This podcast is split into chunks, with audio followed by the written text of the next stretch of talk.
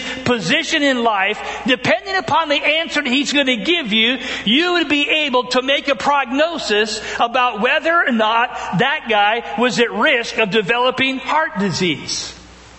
I mean, believe it or not, there's a number of people who have heart attacks who have never smoked in their life. They've never abused uh, alcohol. Uh, they have perfectly clean arteries. There are no physical reasons why they would have a heart attack, and yet they did.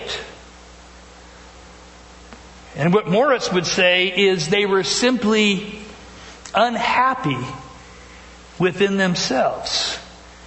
They just lacked personal contentment. Well, how does that happen, you ask? Well, I'm glad you asked. I'm going to tell you.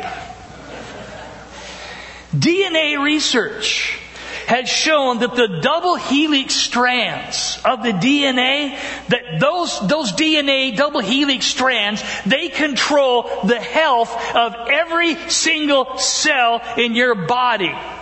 And when you feel fear, frustration, anger, jealousy, or hatred, it causes those DNA strands to contract and shorten. And so your discontentment affects then every single muscle of your heart and your arteries. And if unhappiness, discontent continues, you will develop a chronic shortage of energy and it will then develop into heart disease. You might think, huh, I know how to beat that. I'm just going to eat well and a lot of antioxidants. That'll cure it. Well, here's the thing.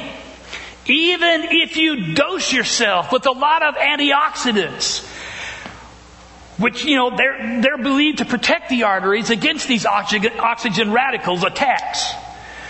But the problem is, if you're not contented, if you're struggling with stress, with anger, with hatred, with unforgiveness, with any of these negative emotions, what happens is that the DNA uh, is damaged to the place where it cannot successfully deliver those antioxidants uh, to the arteries. So this causes congestion, high toxicity, and damage to all of the heart tissue cells. So people who have blocked coronary arteries are not just sick in the heart, but they're sick throughout the body. So according to, to Dr. Moritz, the most important determinant factor of disease appears to be the inability to live a happy, contented life. Now, please understand, I'm not saying that's the case in every single person, alright? There are physical factors, there are some genetics, I think there's some other things involved. So I don't think, don't, I don't want you out there, if you suffer a heart attack, me pointing fingers at you and saying, ah, you just weren't happy and contented, you know. So don't take it personal. But, I think it's ironic that contentment can actually be, according to Dr. Moritz, a life or death matter. And that makes Paul's words in the book of Philippians, I think, even more appropriate and important for us today. Turn to Philippians chapter 4 if you have your Bibles or your devices. I'll put it up on the screen for you. And it says in Philippians chapter 4, verses 10 through 13, I rejoice greatly in the Lord that at last you have renewed your concern for me. Indeed, you've been concerned, but you had no opportunity to show it. Now, I'm not saying this because I'm in need, for I've learned to be content, whatever the circumstances. I know what it is to be in need and I know what it is to have plenty. I've learned the secret of being content in any and every situation, whether well fed or hungry, whether living in plenty or in want. I can do everything through Him who gives me strength. And then I want to couple that with just Hebrews 13:5. Hebrews 13:5 says, Keep your lives free from the love of money and be content with what you have.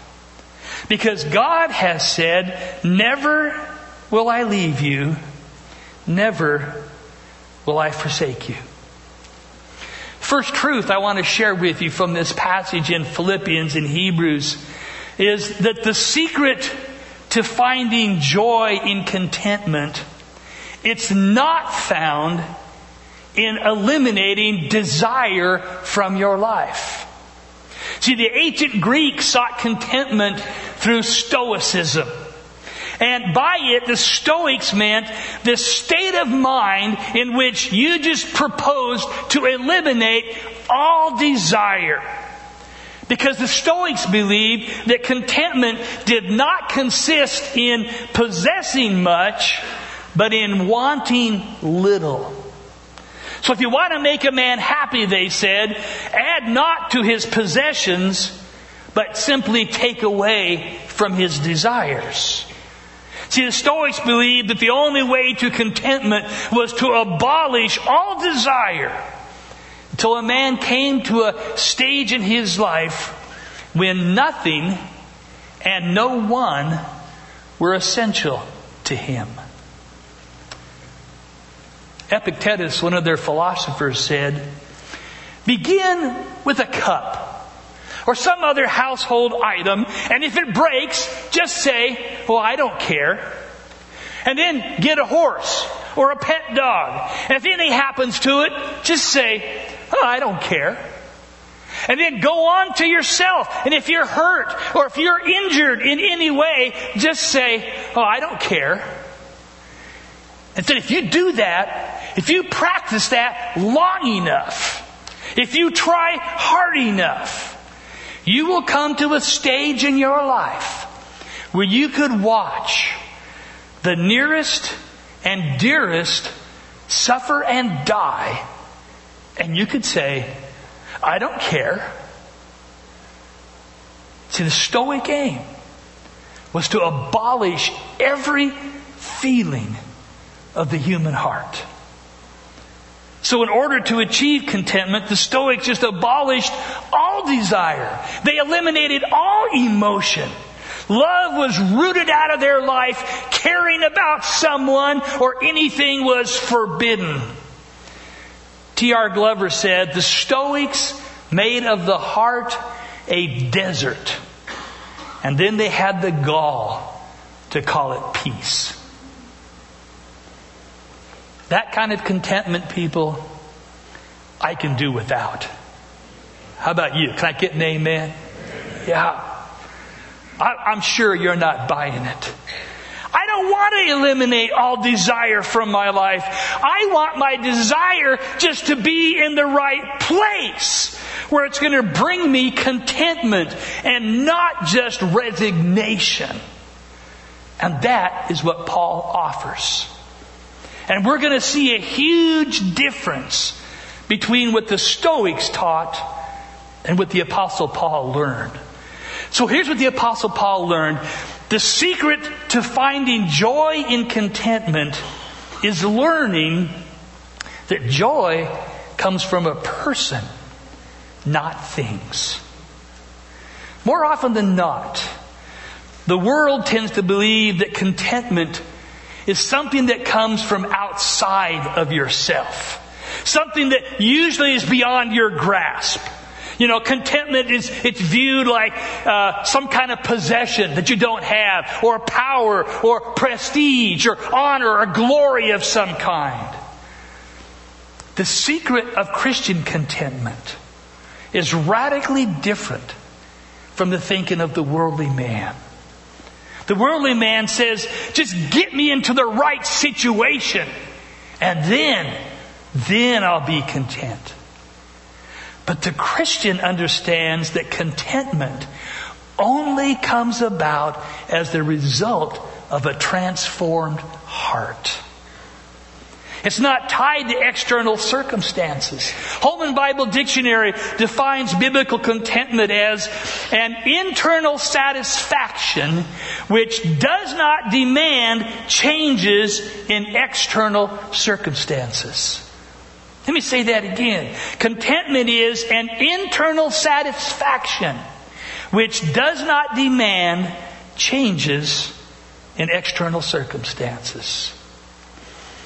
However, knowing that fact does not mean that as a child of God, you automatically know how to be content in your life.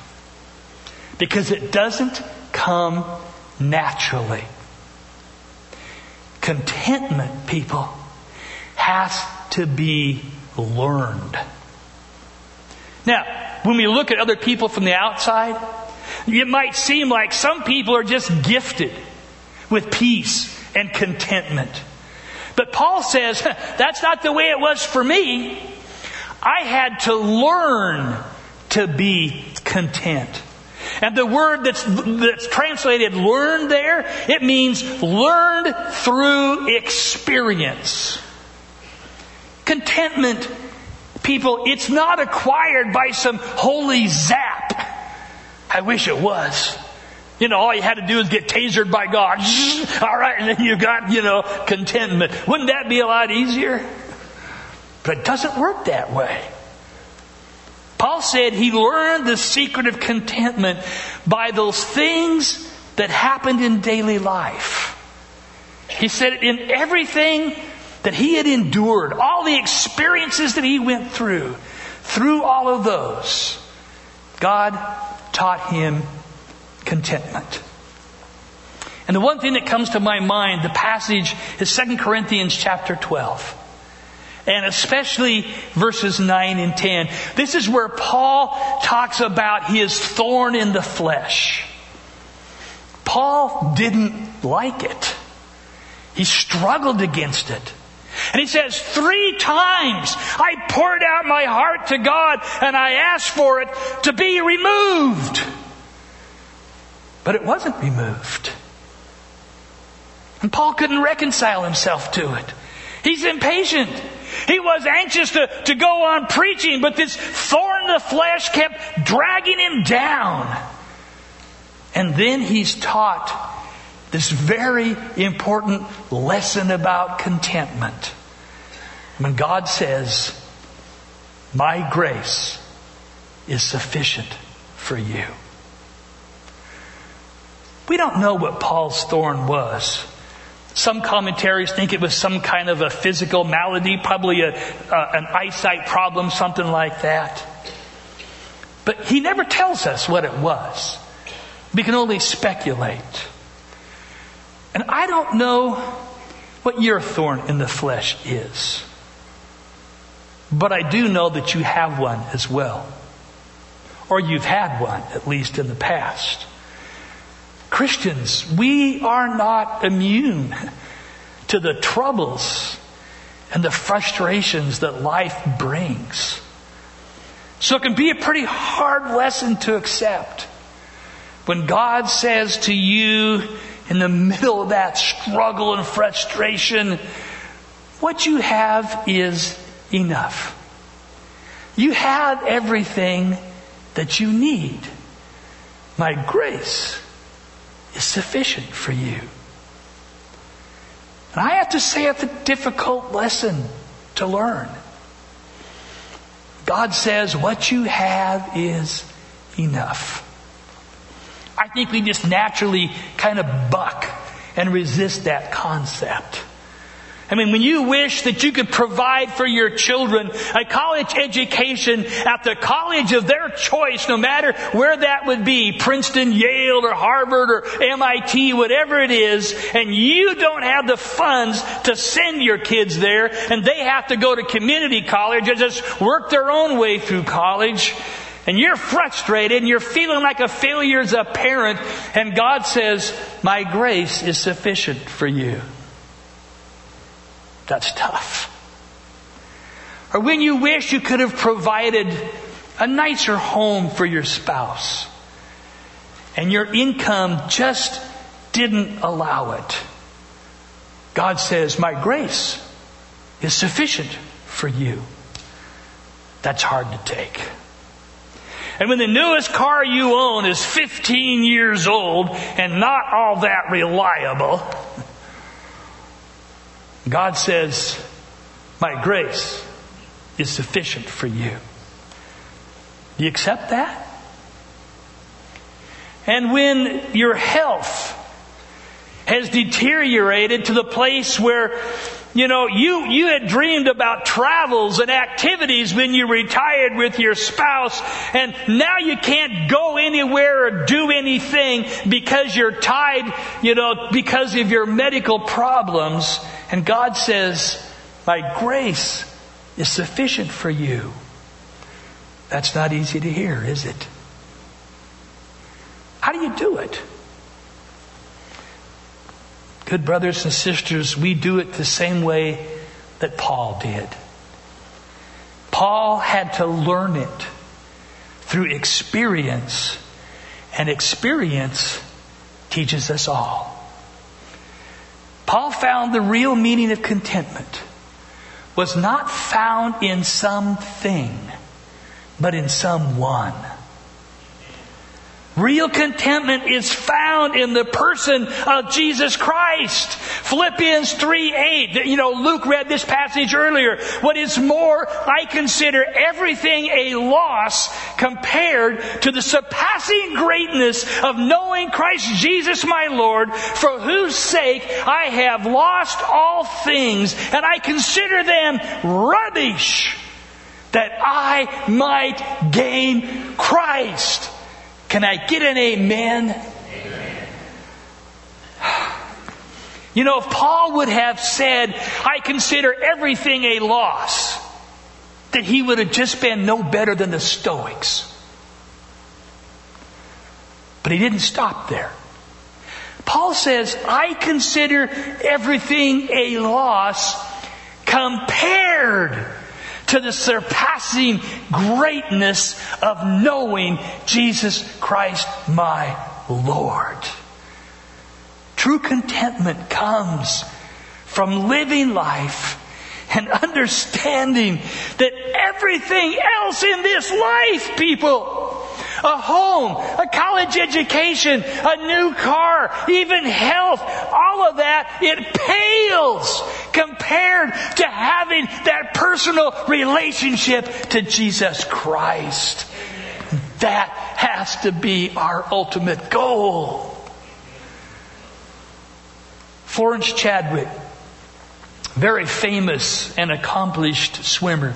She was the very first woman who ever swam the English Channel both ways. And in 1952, which is the year I was born, by the way, it was a good year. She attempted to swim from Catalina Island to the California coastline, California shore. So on the day that she set out to do this, the fog was so thick, she could barely even see the boats that were on each side of her. But she swam for 15 hours. And finally, after 15 hours and not making it, she was so exhausted, she just asked to be taken out of the water. She felt like she was just too exhausted to go on. But when they pulled her into the boat, she found out that the California shore was only a half a mile away. And later she told a reporter, she says, Look, I'm not excusing myself. But if I could have just seen land, if I could have just seen that California shore, I know I could have made it. Two months later, she tried again. And that fog rolled in once more. But this time, she didn't give up. And she made it. You know why she made it? Because she burned into her mind a picture of that California shoreline and what it looked like when the boat had let her off. And she wasn't going to stop until she reached that goal that was burned into her mind.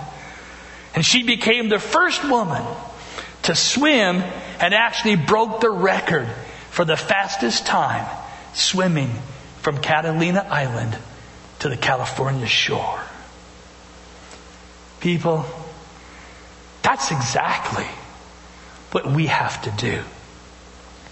We have to continually remind ourselves of the surpassing greatness of Jesus Christ and of the ultimate reward that is waiting for us. And we've got to burn that vision, that knowledge into our minds and press on until we take hold of it and we allow that future prize to be our contentment. And we don't stop, we don't let go, we don't quit until we hear Jesus say, well done, good and faithful servant. Enter into the joy of the Lord.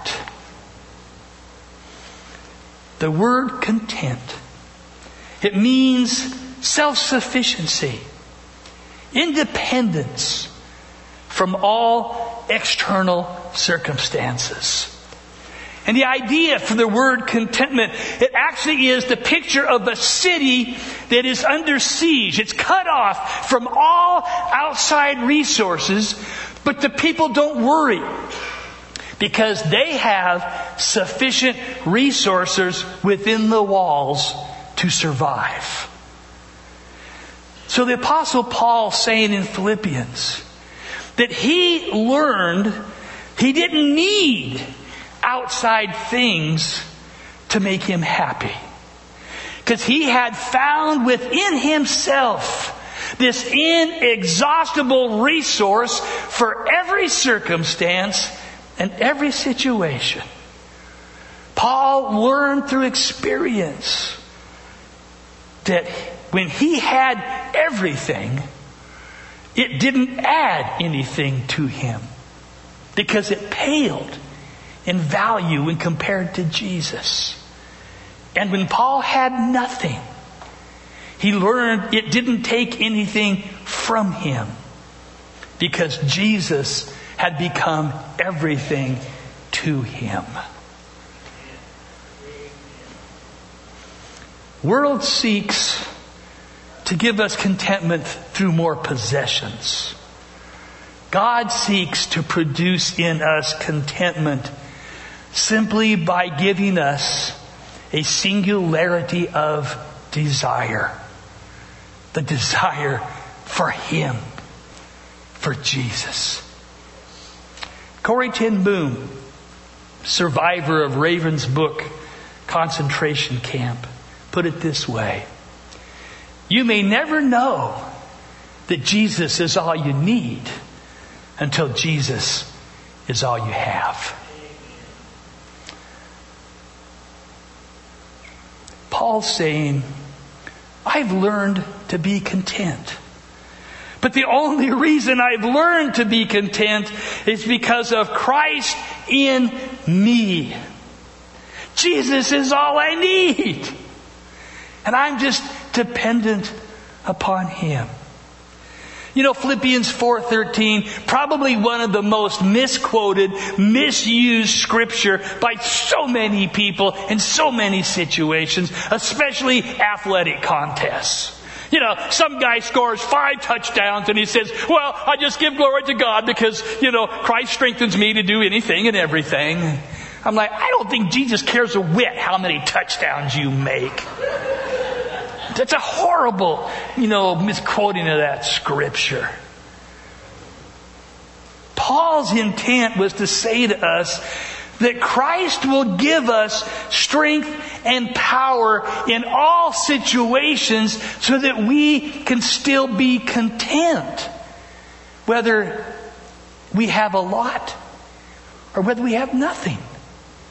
We can still be content because Christ is going to give us the power. And when it comes to contentment, you can handle any situation because, like a well prepared city that's under siege, you have the living water rising up from inside of you, providing you whatever you need to face the challenges each day is going to bring. Christ will give you strength. And because you have His priorities, you also end up with a better understanding of what's truly important in life. You're empowered by God to live the Christian life no matter what the circumstances. See, Paul's saying, I can face wealth, poverty, everything in between, and I can still serve and please Jesus because He gives me the power to do so no matter what's going on around me. Now, if you want to be content, people be satisfied with Jesus. Be satisfied with Jesus. Because then by His grace, you'll be able to do all that He calls you to do. And you won't be all caught up in temporal matters, but your eyes will be fixed on Him and what He's doing in this world. And you'll be able to say with the songwriter, you can have all this world, but give me Jesus. Give me Jesus. People think about where Paul was when he wrote this letter to Philippians. Where was he? Remember? Yeah, he's in prison. A prison cell. Now, I worked as a year in a medium security prison in Illinois as part of my clinical pastoral education, and I want you to know Paul's prison was nothing like that. It was dark. Definitely cold in the winter. It was sweltering in the summer. Disease and rats were his close companions. Food was scarce and there were no bathrooms. Survival was an everyday issue. Now, given those same conditions, I think any modern day prisoner would sue the socks, alright, off the U.S. government, get the ACLU involved, alright, because of how horrible it is on them. Paul's not some rich, fortunate man just telling these poor Philippians, oh, just be content. He's not patronizing them. This is a man who knew the painful reality of what it was like to be low. He knew what it was to hunger. Paul knew what it was to be humiliated. This isn't pie in the sky instruction. This is real talk from a real man who endured real suffering. And yet, in the midst of it, he could say, I've learned to be content. I think he's earned our hearing, don't you? I think there's juice to what he has to say. And when you understand the secret of contentment, it's in a person of Jesus Christ, not in things, and you really are able to live that way, it will change how you experience life. First thing is you will become more grateful. Because it's impossible to develop contentment without gratitude. Those things are just inseparable. A grateful person is one who has learned to focus in on all of the good things that are in his life and not on the things that he lacks. So when you are starting to feel ungrateful and discontent starting to creep in, all I want you to do, people, is just stop Get out a pen and paper and just start making a list of all the things that you should be grateful for. And you know what? You don't even have to finish the list. Because before you do, you realize how blessed you are. You'll be back on track. When you learn contentment, you break the habit of trying to satisfy discontentment with buying something. My middle son Aaron gave me permission to use this illustration because he jokes with his wife how he has learned this about himself. That when he's feeling frustrated or his self-esteem is really low, he begins to surf Amazon. You know, looking for something to buy. And he isn't even looking for something specific, you know. He just needs to buy something. And usually it's something weird, alright? Something unusual, you know, some weird new card game to play or some odd homebrew brand of root beer or something, you know. Doesn't really matter. He just feels this need. I gotta buy something and that'll fix it. So he's learned to recognize when he's in one of those moods and that buying something isn't the solution. It's, it's getting back on focus with Jesus. And so what he'll do is he'll, he'll joke with his wife, Wendy, and he'll kind of just communicate where he's at and he'll just say, hey, my light is flashing like crazy today. And what he means by that, it's like he's got this neon light going on in his head and it's saying, buy something, buy something, buy something, you know, and you'll feel better if you do that.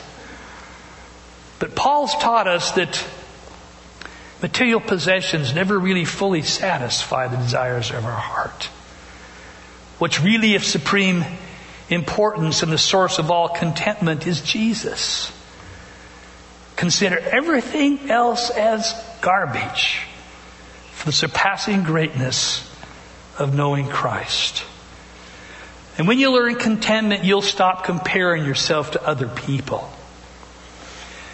Comparing your life to someone else's life almost always will lead you to a state of discontentment.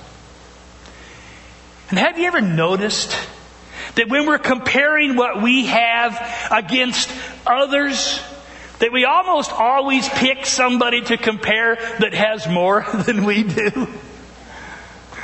You know, so if we're feeling sorry for ourselves and we're feeling deprived, we always pick out that family that has more. They have nicer cars, a bigger house, fancier clothes, and uh, let me get down in the dumps.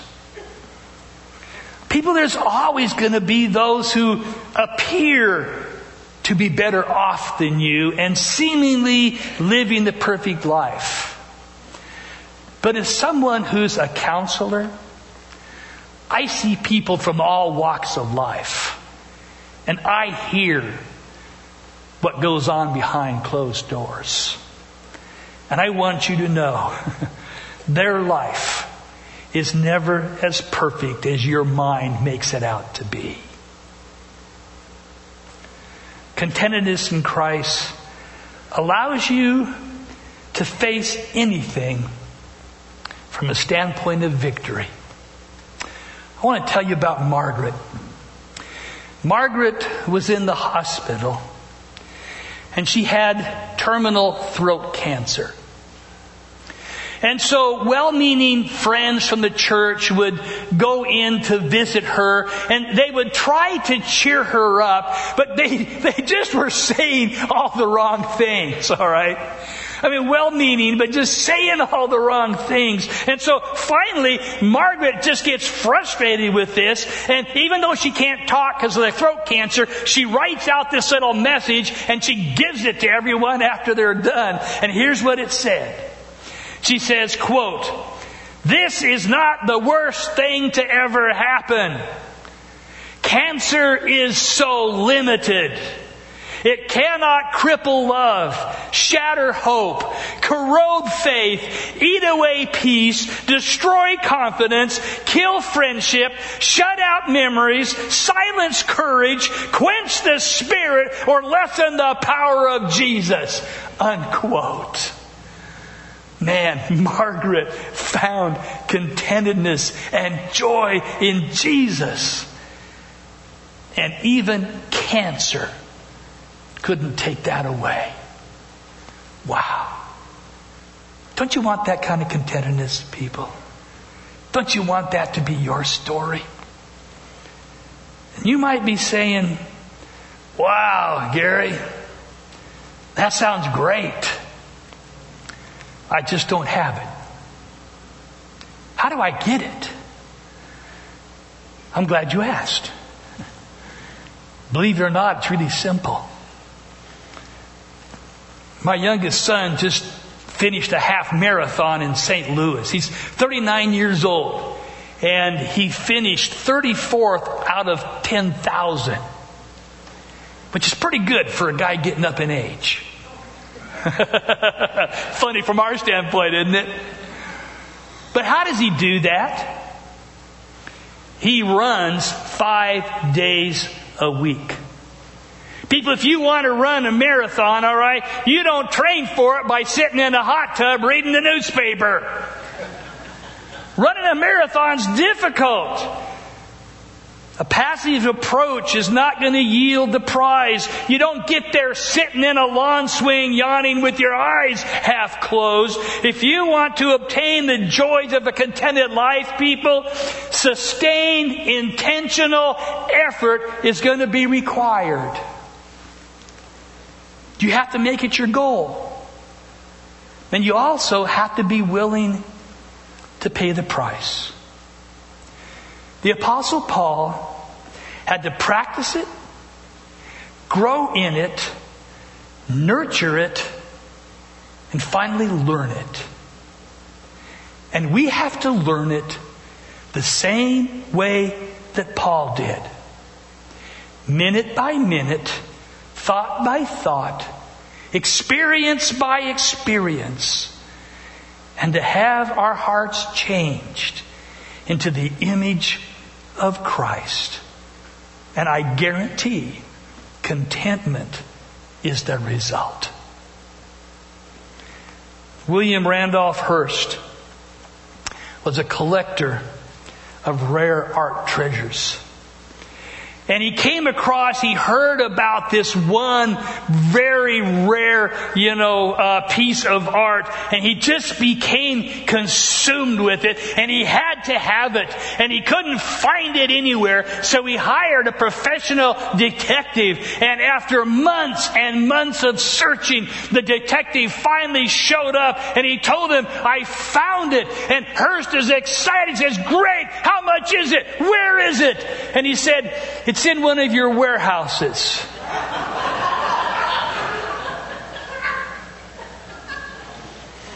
the treasure he desired the most was already in his possession.